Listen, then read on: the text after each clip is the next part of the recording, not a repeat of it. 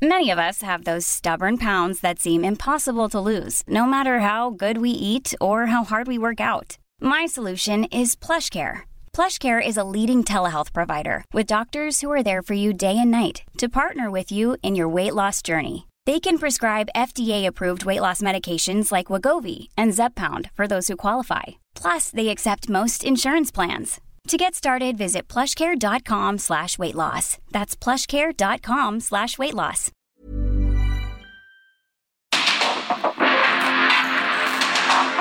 Porque el mundo actual no se entendería sin la economía, las finanzas y los negocios.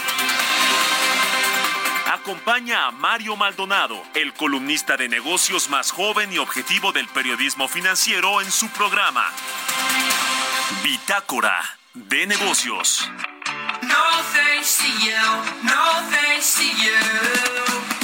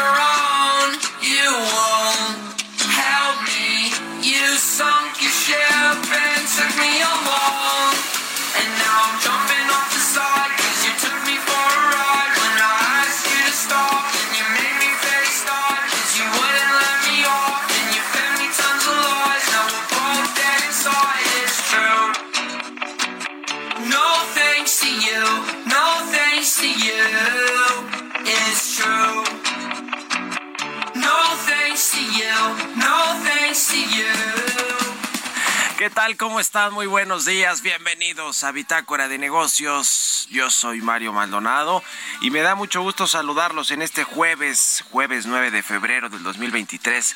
Estamos transmitiendo aquí en la cabina del Heraldo Radio, como todos los días, tempranito. Gracias por acompañarnos, por conectarse en punto de las 6 que arrancamos esta barra informativa. Todos los que nos escuchan por la 98.5 de FM aquí en la capital del país, en el resto de la ciudad, eh, en el resto de la República Mexicana, también a través de las estaciones hermanas del Heraldo Radio, a todos los que nos escuchan a través de las plataformas de radio por internet o escuchan el podcast a cualquier hora del día. Muchísimas gracias. Y comenzamos este jueves con un poquito de música antes de entrarle a la información. Esta semana estamos escuchando a nuevas bandas que han pues salido recientemente a la luz.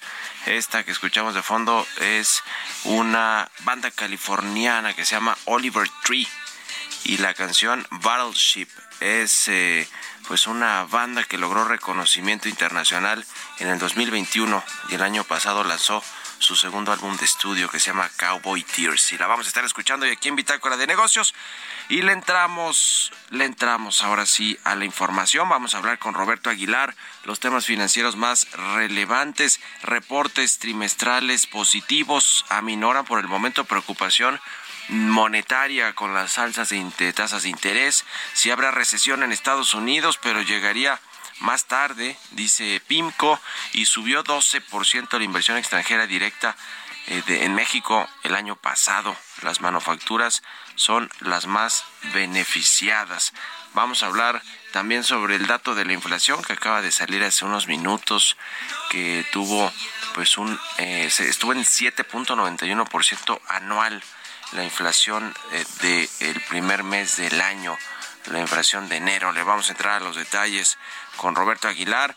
Vamos a platicar también con Gerardo Flores sobre Disney, que prevé recortar hasta 7 mil personas para ahorrar costos. Se suma al resto de muchas otras empresas, este, en este caso no tanto de tecnología, sí de producción de contenidos.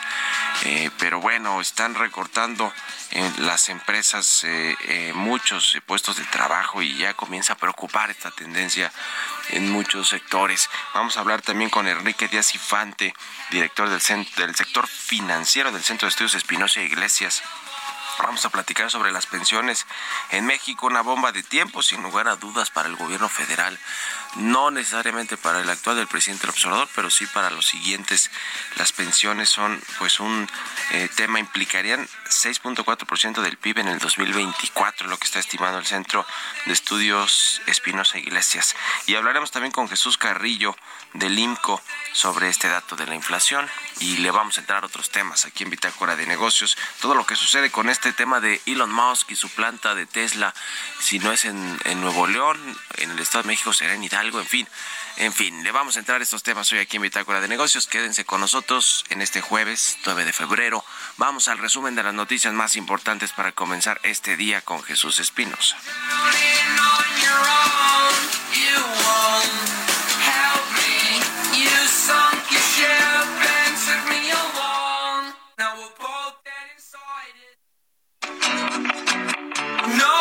Thanks to you, no thanks to you, it's true.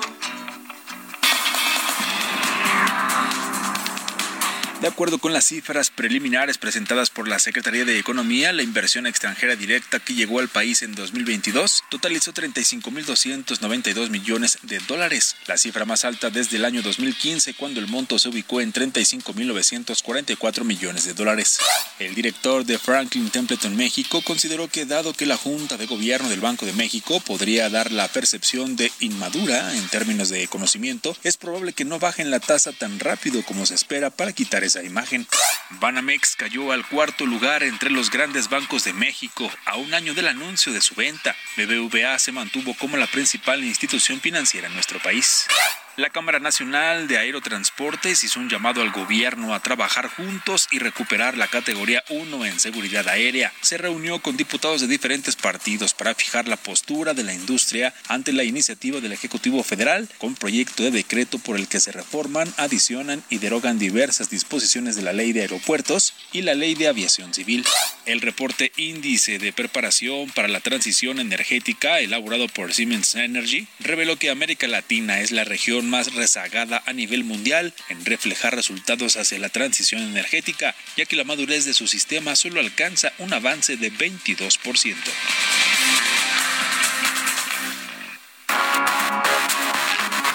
El editorial.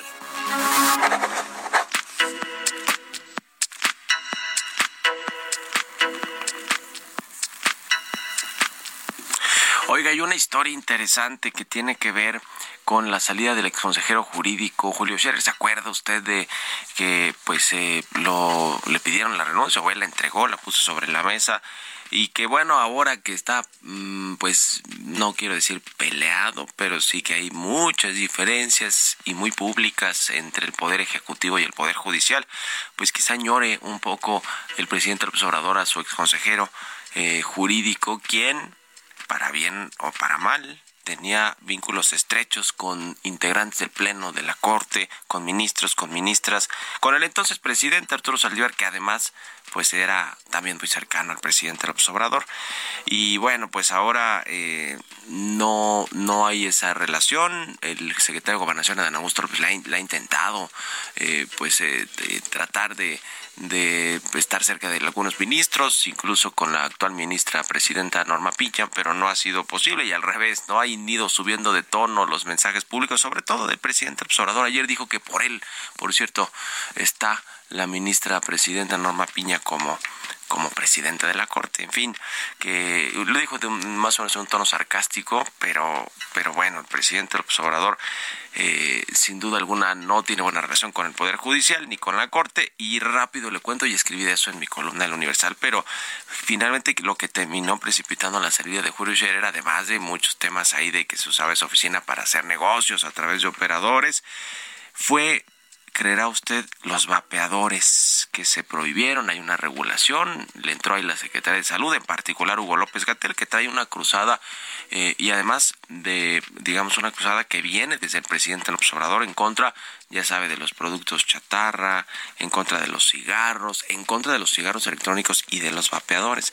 Resulta que pues el ex consejero jurídico le quiso dar la vuelta a estas regulaciones, le comentó al presidente López Obrador que, que ciertos, eh, eh, digamos, ciertas fracciones arancelarias que se incorporaron a un decreto que hizo el gobierno, pues no afectaban en realidad la salud de las personas, sobre todo de los niños, de los jóvenes, y entonces se retiró de este decreto que publicaron en el, en el diario oficial y después pues Hugo López Gatel le fue a decir al presidente que en realidad lo había engañado su consejero y fue ahí lo que terminó romper, de romper el hilo que quizá ya para entonces estaba pues delgado. En, fue en octubre esto del 2021 eh, cuando se cuando se cambió el decreto corrigió finalmente el presidente López Obrador pero así pues acabó la influencia del exconsejero jurídico del presidente. Y ahora su tiene una ex una consejera perdón jurídica que la verdad es que no se ve mucho de los trabajos que hace ahí en relación con el legislativo con el poder judicial con eh, pues otros eh, con otros poderes fácticos vamos a decirlo así como la tenía Julio Scherer pero pues así las cosas. ¿Ustedes qué opinan? Escríbanme en Twitter, arroba Mario Mal y en la cuenta arroba Heraldo de México. Políticas públicas y macroeconómicas. Gerardo Flores, nuestro colaborador de los jueves. ¿Cómo estás, mi querido Gerardo? Buenos días. Buenos días, Mario. Muy bien, muchas gracias. Gusto saludarte como siempre. Oye, pues eh, están recortando empleos en muchas empresas de Estados Unidos, en muchas empresas tecnológicas, sobre todo en desbandadas. Se han ido mm, varios miles de empleados de estas compañías como Google, como Facebook o eh, Alphabet o Tesla o Amazon. Y ahora el caso de Disney que prevé recortar siete mil personas para ahorrar costos. ¿Cómo estás viendo este panorama? Pues sí, digo, eh, es un panorama complicado que ha sorprendido justamente que, sean las empresas tecnológicas que, que habían estado creciendo mucho, eh, pero que pues eh, digamos que en el último año también se han enfrentado a un golpe de realidad, ¿no? en el sentido de que de que los mercados no se han desenvuelto conforme a los planes originales que tenían ellos en, en materia de inversión eh, y pues han tenido que, ajustar sus planes para pues, enfrentar estas nuevas realidades, ¿no? Eh, y es el caso de Disney que en el que en el tema de los eh, que enfrenta, por ejemplo, una una feroz competencia en el mercado de streaming y a quien no se le han dado tampoco los los resultados que esperaba en ese mercado y donde pues al igual que empresas como Netflix o Amazon o HBO, eh, pues hubo un momento en que decidieron invertir fuertes cantidades en la producción de contenidos, ¿no? Eh, el otro día yo revisaba unos datos y, en tan solo tres años el, el catálogo que está a disposición de la gente en streaming ha crecido de manera vertiginosa, casi 50% en, en el curso de tres años, ¿no?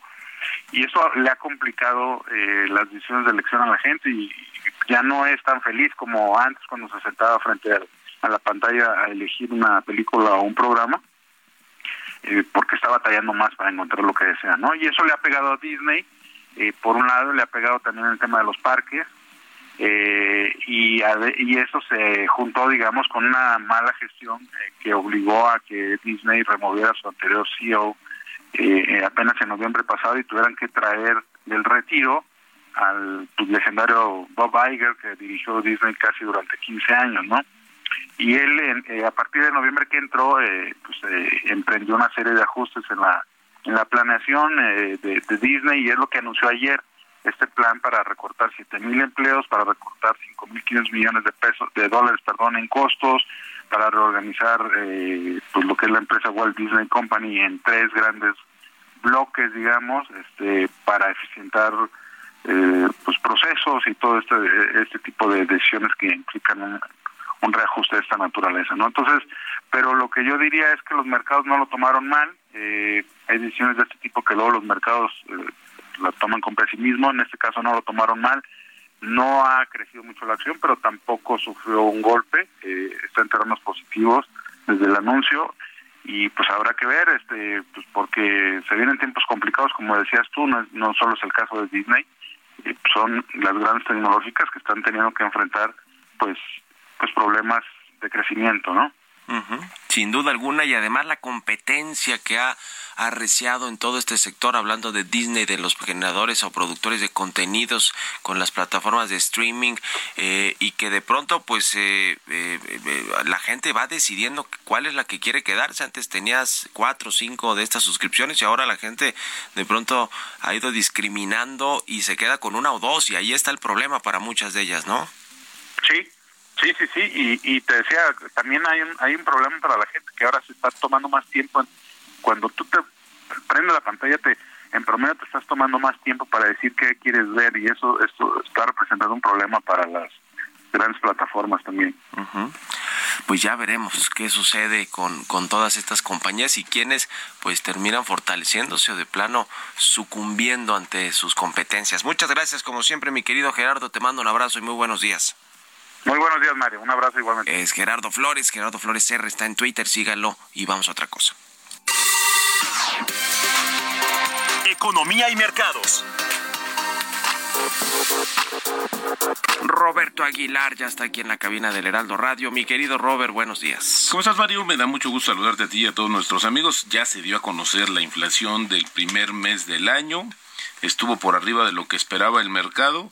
Y bueno, pues ahí vemos también rápidamente con el repaso de lo que más subió en este primer mes, eh, los efectos de algunas de las actualizaciones que se hicieron justamente al inicio de 2023. Y bueno, encabezan la lista loncherías, fondas, torterías y taquerías, cigarros, gasolina de bajo octanaje, plátanos, refrescos envasados, vivienda propia, restaurantes y similares, pollo, derechos por el suministro de agua y también el limón. Por el otro lado, pues eh, lo que más bajó Mario fue el transporte aéreo, los servicios turísticos en paquete, el gas doméstico, cebolla, servicios de telefonía móvil, gas doméstico natural y también la ropa de abrigo. Y se tendría que ver también con el cambio justamente del clima. Y bueno, pues te comento también que eh, las... eh, acciones, el petróleo y el oro subían y el dólar bajaba mientras los inversionistas examinaban los informes de resultados trimestrales, los datos de la inflación alemana y los discursos de varios dirigentes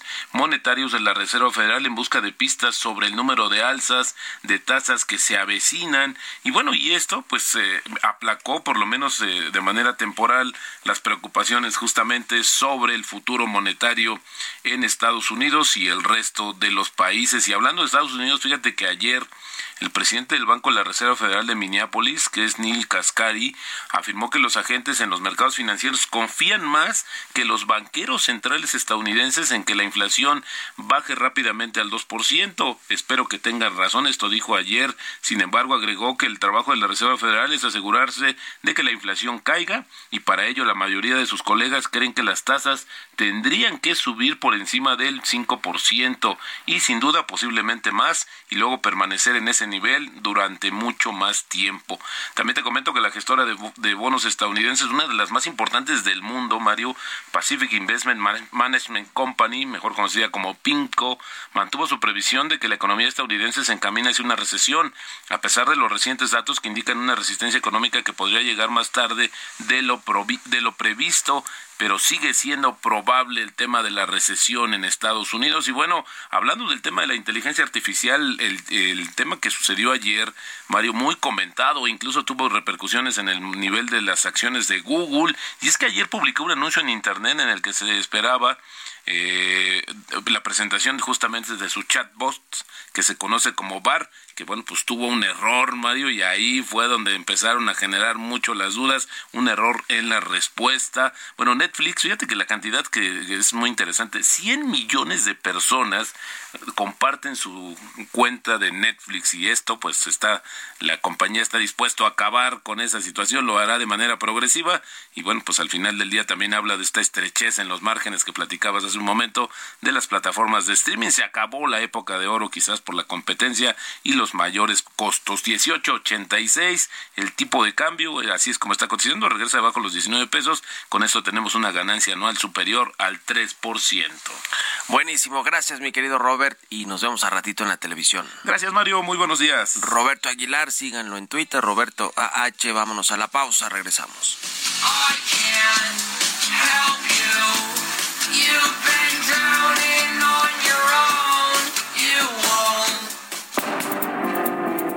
Un momento continuamos con la información más relevante del mundo financiero en Bitácora de Negocios con Mario Maldonado.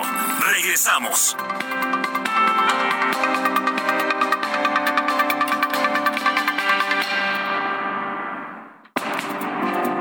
Estamos de vuelta en Bitácora de Negocios con Mario Maldonado. No thanks to you. No thanks to you.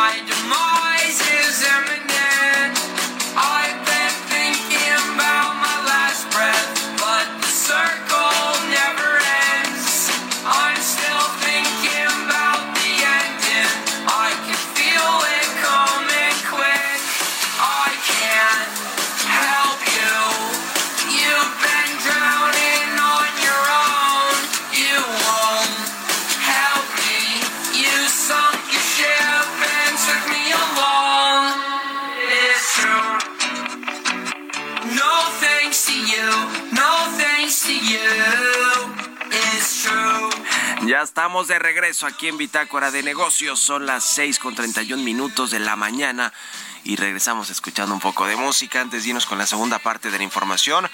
Estamos escuchando esta semana, ya le decía, canciones de nuevas bandas, la sangre nueva de la música.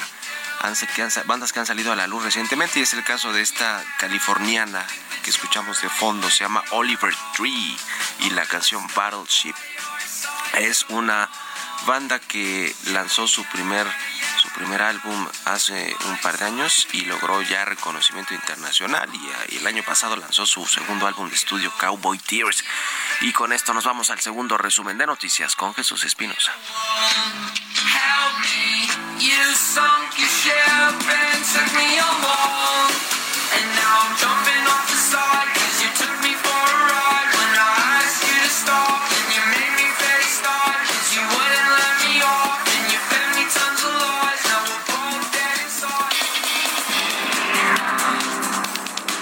2022, México se colocó como el segundo socio comercial de Estados Unidos, con una participación de mercado de 14.7%, ligeramente por debajo de Canadá e imponiéndose a China, de acuerdo con la oficina del censo estadounidense.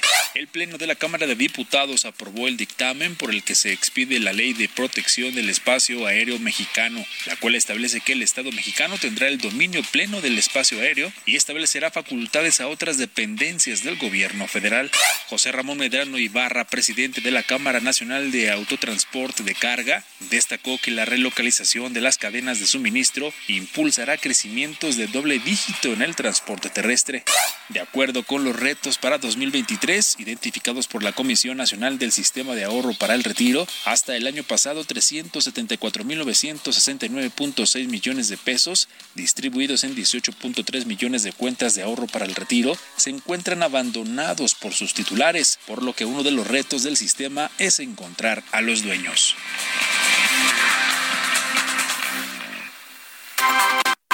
Entrevista.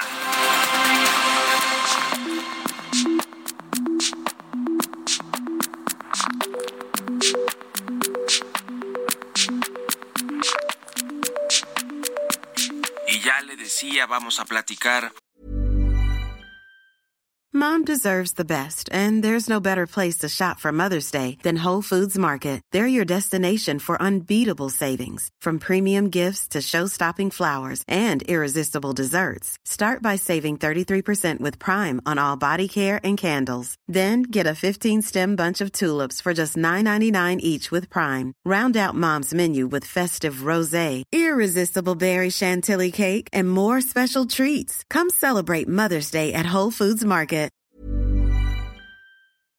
Con Enrique Díaz Infante. Él es director del sector financiero del Centro de Estudios Espinosa Iglesias. ¿Cómo estás, Enrique? Qué gusto saludarte. Muy buenos días. Muy buenos días, Mario. El gusto es mío.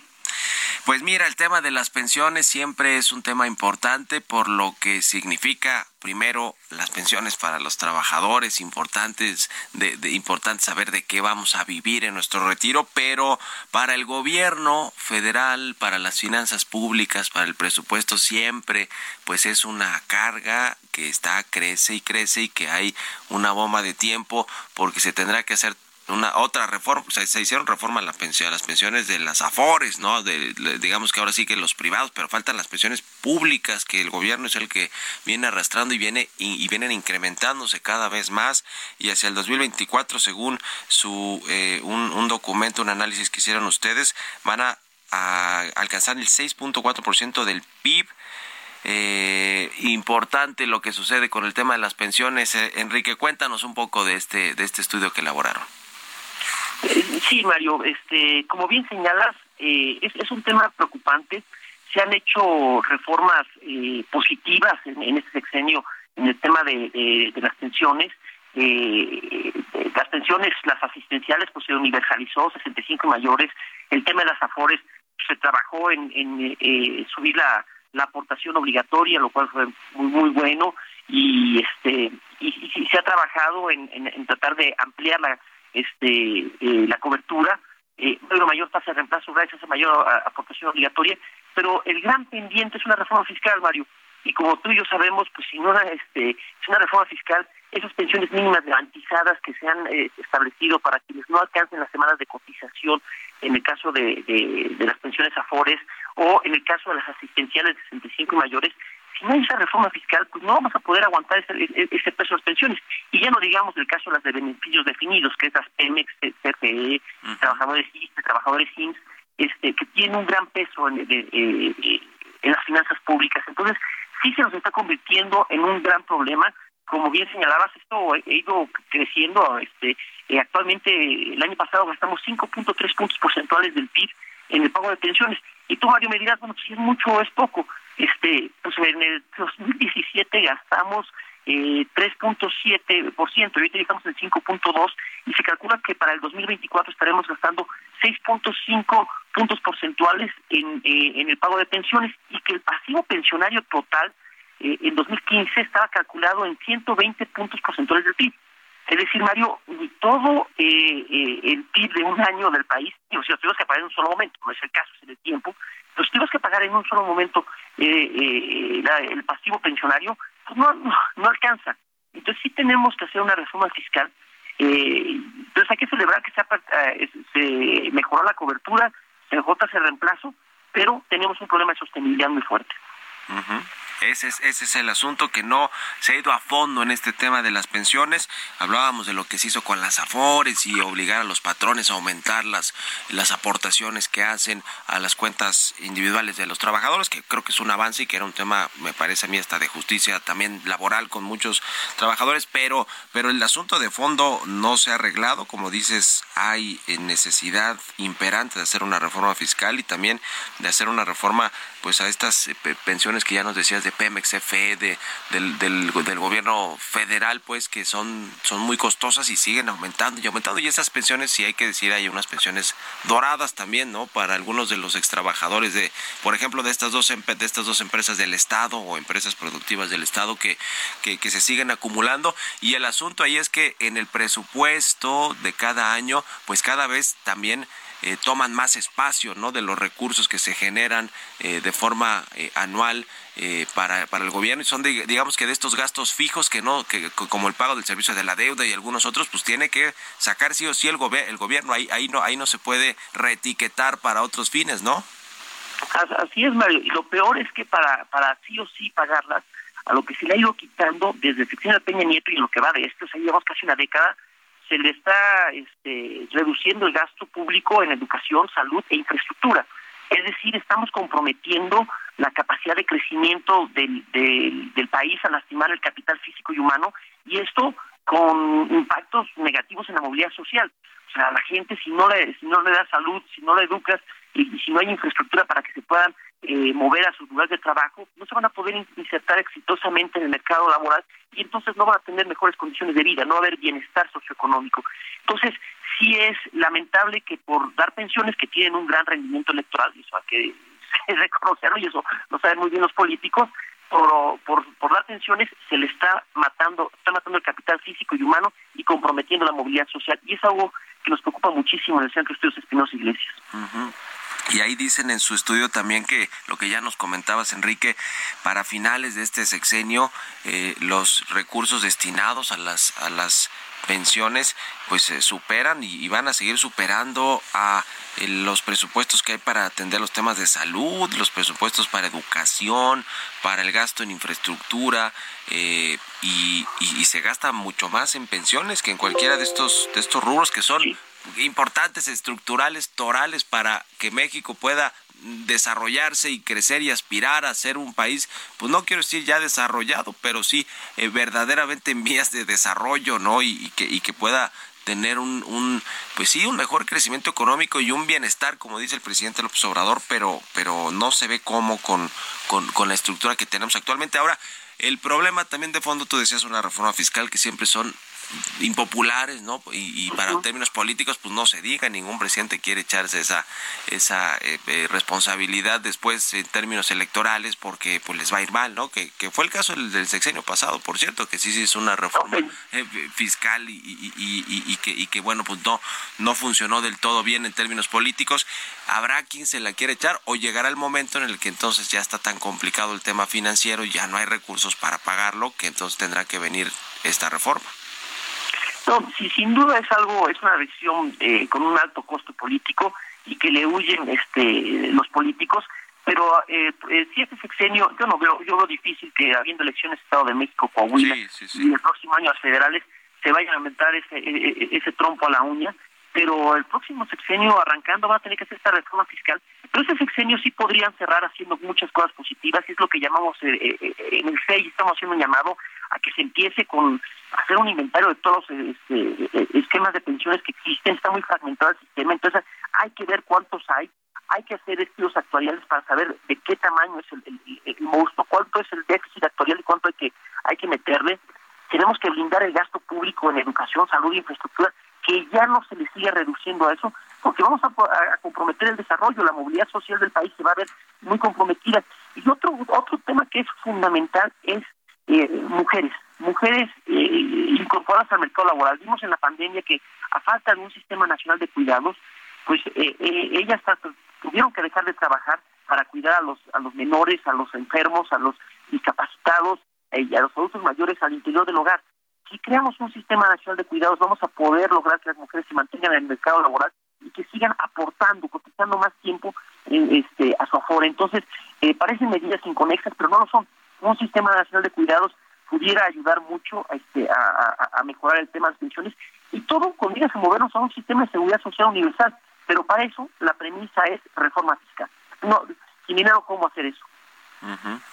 Pues ahí está el tema y, y- y bien, ya nos decías de estas propuestas que hacen ustedes ahí en el Centro de Estudios eh, de Estudios Espinosa Iglesias con respecto a crear un instituto de pensiones que pues que le dé más gobernanza, institucionalidad a todo este sistema, una ley de pensiones eh, que, que, que ayude también pues a, gestionar, a coordinar y administrar todo este asunto, pues a ver si, si los escuchan, ¿no? Hay, hay muchos esquemas de pensiones, yo no sabía, tres mil esquemas de pensiones que pues la mayoría, o por no decir todos, no están conectados, no, no, no tienen que ver pues entre sí, y ahí está también el problema, ¿no? Eh, Es un problema también de, de, de, de marco institucional y de ponerle atención a eso, ¿no? Porque de pronto parece que la- la- la- la- los gobiernos, los políticos, los legisladores no, no, no se ocupan de temas importantes, pero sí de temas que son más superficiales. Pero bueno, ustedes ponen las propuestas sobre la mesa y siempre son pues eh, eh, importantes para analizar, estimado Enrique. Así es, así es, Mario. Estamos muy fragmentados a nivel este, municipal, estatal y federal. Muchos esquemas pensionarios y no se hablan. Y, y ya hay gente, y esto propicia injusticias, hay gente que dobletea pensiones. este Y lo que tenemos que hacer es, pues, como pedimos, saber de qué tamaño es el monstruo para poder este, atorarle. Pero sí tenemos que hacer mucho en generar conciencia en la ciudadanía de que eventualmente van a ser, van a ser, este, vamos a ser todos viejos que el, el Enrique ahorita de los 51 años, pues tiene que estar pensando en el Enrique de los 65, 70 años y estar ahorrando. O sea, por lo menos cada, hacer un llamado que cada quien este tome conciencia de que va a envejecer y que tiene que, que eh, ahorrar. este y, tenemos que cambiar también el esquema para incentivar a las a las a- afores a este pues, con esquemas de rendimiento, que las comisiones estén ligadas al rendimiento y no contra el, el- el- el saldo acumulado. Ese tipo de cuestiones, es- esas son las que proponemos en este estudio. Ujú. Ahí está también el tema de la educación financiera y de la concientización de, de la gente, ¿no? De, de que también hay que meterle dinero a nuestra afore y que no esperar que, que con lo que Ahorro nos aportan los patrones y lo que nos descuentan, pues con eso vamos a vivir en, en nuestro retiro. En fin, como siempre, un gusto platicar contigo, Enrique Díaz Infante, director del sector financiero del Centro de Estudios Espinosa Iglesias. Eh, gracias por estos minutos y muy buenos días. Muy buenos días, Mario. Un abrazo, que estés muy bien. 6 con 45, vamos con las historias empresariales. Historias empresariales. El Tianguis Turístico 2023 se va a realizar en la Ciudad de México del 26 al 29 de marzo. Es su edición número 47. Y el secretario de Turismo Federal, Miguel Torruco, dijo que eh, suspenderá, eh, que superará, perdón, a todas las ediciones pasadas. Bueno, vamos a escuchar esta pieza de mi compañera Giovanna Torres.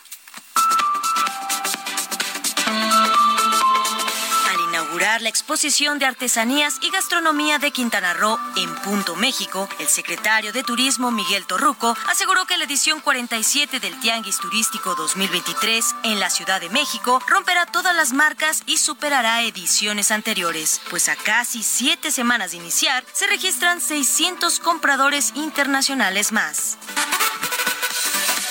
Resaltó que la 47 edición del evento, que se celebrará del 26 al 29 de marzo, marcará un hito en la historia del turismo de nuestro país. Detalló que todo está listo para celebrar el evento, al cual acudirán 44 naciones. Incluso mencionó que se han negociado con todas las líneas aéreas y se echará mano de todos los aeropuertos del país para que lleguen los compradores extranjeros. Torruco informó que el próximo viernes estará con la jefa de gobierno de la Ciudad de México, Claudia Sheinbaum, para dar a conocer todos los avances del tianguis turístico. El funcionario indicó que el avance del sector muestra que ya se han superado los estragos de la crisis sanitaria, pues se reportó un crecimiento del Producto Interno Bruto turístico de 12.1%, lo que significa ingresos por divisas por 27.429 millones de dólares, esto es 11.6% superior a lo captado en el 2019, mientras que en vuelos se tiene el 2.6% más. Con información de Yasmín Zaragoza, para Bitácora de Negocios, Giovanna Torres.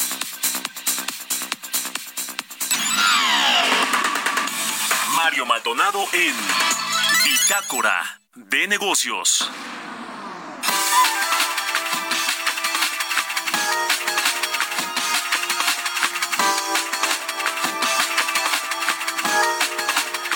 Y bueno, sobre este tema de la inflación, de las tasas de interés y de cómo viene, pues el año sigue complicado con los precios. Vamos a platicar con Jesús Carrillo, director de Economía Sostenible del Instituto Mexicano para la Competitividad. ¿Cómo estás, Jesús? Buenos días.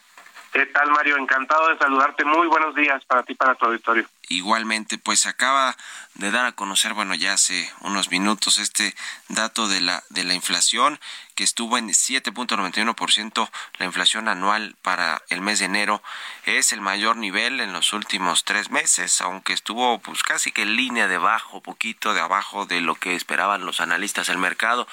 ¿Qué nos eh, dice sobre este dato eh, cómo, cómo entenderlo en el contexto de, pues de precios de, productos altos y de tasas de interés que están subiendo también y que no han terminado por generar efectos para contrarrestar el aumento de los precios.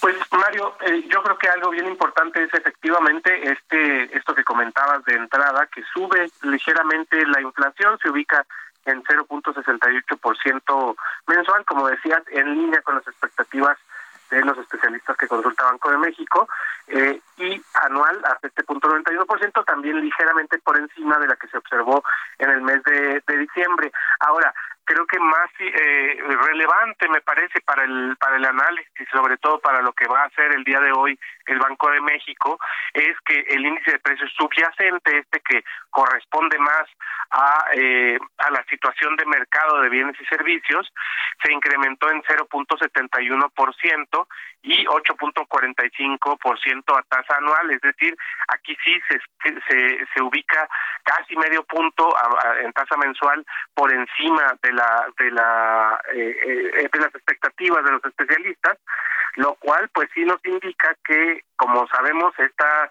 eh, esta, esta inflación subyacente pues es la que nos marca la tendencia. Ya está por encima de la inflación general.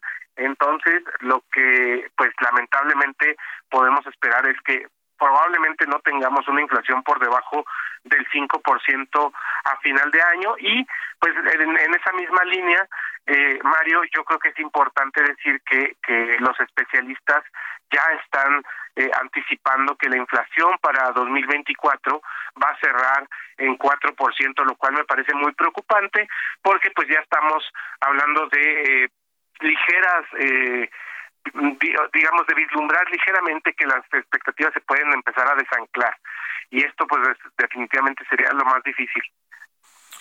Oye, pero el gobierno mexicano en su presupuesto o en su paquete económico 2023 espera que ya llegue al, al rango objetivo del Banco de México, creo que al 4.3% este año, ¿no? Se ve imposible con los datos que tenemos ahora. Sí, se ve muy muy complicado, Mario. Eh, yo creo que el, digamos, el, el, el banco, perdón, el, el gobierno federal en ese momento, en septiembre del año pasado, estaba utilizando las expectativas que tenía el, el Banco de México, que era que cerrara en 4.2%. Definitivamente se ve difícil esta situación porque, pues como hemos visto, la economía norteamericana no se desaceleró suficiente el, el hacia el cierre del 2022 y dado que esa economía no se desacelera, pues la nuestra tampoco. Si la nuestra no se desacelera, es decir, con el crecimiento que tuvimos de de, de este superior al 2%, eh, casi del 3, entonces eh, pues lo que podemos esperar es que los precios tampoco se moderen tanto. Eh, entonces creo que en este sentido pues sí preocupa porque eh, pues la, la eficacia de la política monetaria no está haciendo todavía su trabajo. Esperemos eh, ver el día de hoy un alza de al menos 25 puntos base. El día de hoy se también se estrena, eh, por así decirlo, el, el subgobernador Mejía Castelazo. Entonces también creo que será importante darle seguimiento a qué, eh, qué dice y qué y, en qué sentido vota también para para ver cómo será de fuerte la comunicación del Banco de México hacia los mercados. Sobre este tema de el nuevo subgobernador Omar Mejía, que fue polémica sin duda su propuesta y, y que haya pasado en el Senado por su falta de experiencia o su cercanía con, con un par de, de subgobernadoras o de integrantes del, de la Junta de Gobierno, incluida la gobernadora eh, Verónica Rodríguez y, y Galia Borges, la otra subgobernadora con quien trabajaba. Eh, eh, pues ya son tres contra dos en todo caso, digamos, si podría inclinar la balanza Omar Mejía o, o cómo ves eh, su, su integración a la Junta de Gobierno. Mira, por, por, el, por el comportamiento del, del voto tanto de la gobernadora eh, Verónica Rodríguez como de la subgobernadora Galia Borja, yo creo que, que digamos, todavía veremos más, más bien ortodoxia, eh, más bien veremos un comportamiento muy regular en ese sentido, dado que pues últimamente habían estado votando por subir las tasas. Eh, yo creo que este todavía eh, esperaría que ese va a ser el sentido y también pues recordar que que afortunadamente la solidez del el Banco de México como institución que cuida el poder adquisitivo de nuestra moneda, pues está garantizada también por toda la demás gente que trabaja ahí. Entonces, los asesores han hecho, creo que, un buen trabajo. Eh, el, el área de investigación de, de, estudios económicos también creo que ha hecho un excelente trabajo en los últimos meses y creo que por eso hemos visto eh, el sentido de las votaciones. Sí, desde luego, si, si hacemos una consideración política, pues sí, podríamos pensar que ahora hay más eh, eh, miembros de la Junta de Gobierno del banco que están cercanos más a la administración y que les puede estar preocupando eh, no golpear demasiado las tasas de interés para no golpear demasiado el crecimiento del empleo y el crecimiento económico en general. Sin embargo, yo creo que todavía por la situación en que nos encontramos, porque la inflación me parece que sigue siendo el gran tema económico eh, en este en este momento, yo creo que todavía veremos más bien un comportamiento muy regular y eh, pues esperemos que, que pues veamos una alza en las tasas, desafortunadamente para quienes tenemos que pedir créditos, sí. pero pues afortunadamente para quienes pueden invertir. Ya. Oye, pues te agradezco Jesús Carrillo, director de Economía Sostenible del IMCO, estos minutos y muy buenos días. Muchísimas gracias a ti, Mario. Que tengas un excelente día y un saludo para el auditorio. Gracias. Igualmente, con esto nos despedimos. Muchas gracias a todos ustedes por habernos acompañado este jueves aquí en, las, en, aquí en Bitácora de Negocios. Se quedan en estas frecuencias del Heraldo Radio con Sergio Sarmiento y Lupita Juárez y nos vamos ahora sí a las noticias de la mañana del canal 8 de la televisión abierta y nos escuchamos mañana tempranito a las 6. Muy buenos días.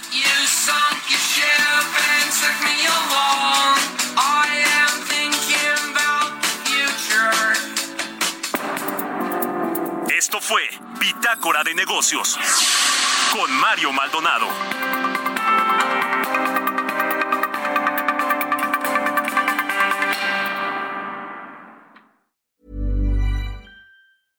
Mom deserves the best, and there's no better place to shop for Mother's Day than Whole Foods Market. They're your destination for unbeatable savings, from premium gifts to show-stopping flowers and irresistible desserts. Start by saving 33% with Prime on all body care and candles. Then get a 15-stem bunch of tulips for just $9.99 each with Prime. Round out Mom's menu with festive rosé, irresistible berry chantilly cake, and more special treats. Come celebrate Mother's Day at Whole Foods Market.